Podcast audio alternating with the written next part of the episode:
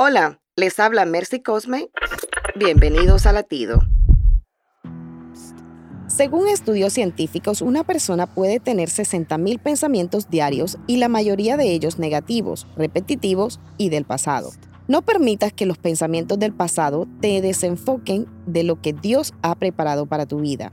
No mires hacia atrás porque ya Cristo ha pagado el precio de tus errores. Deposita tu confianza en Él y tus pensamientos serán transformados. Isaías 26.3 dice, Tú guardarás en completa paz aquel cuyo pensamiento en ti persevera, porque en ti ha confiado. Tu futuro comienza hoy. Encarga tus caminos a Dios, porque su palabra dice, Bienaventurado el hombre que tiene en Dios sus fuerzas, en cuyo corazón están sus caminos. Para escuchar más latidos, visita salvationarmyradio.org.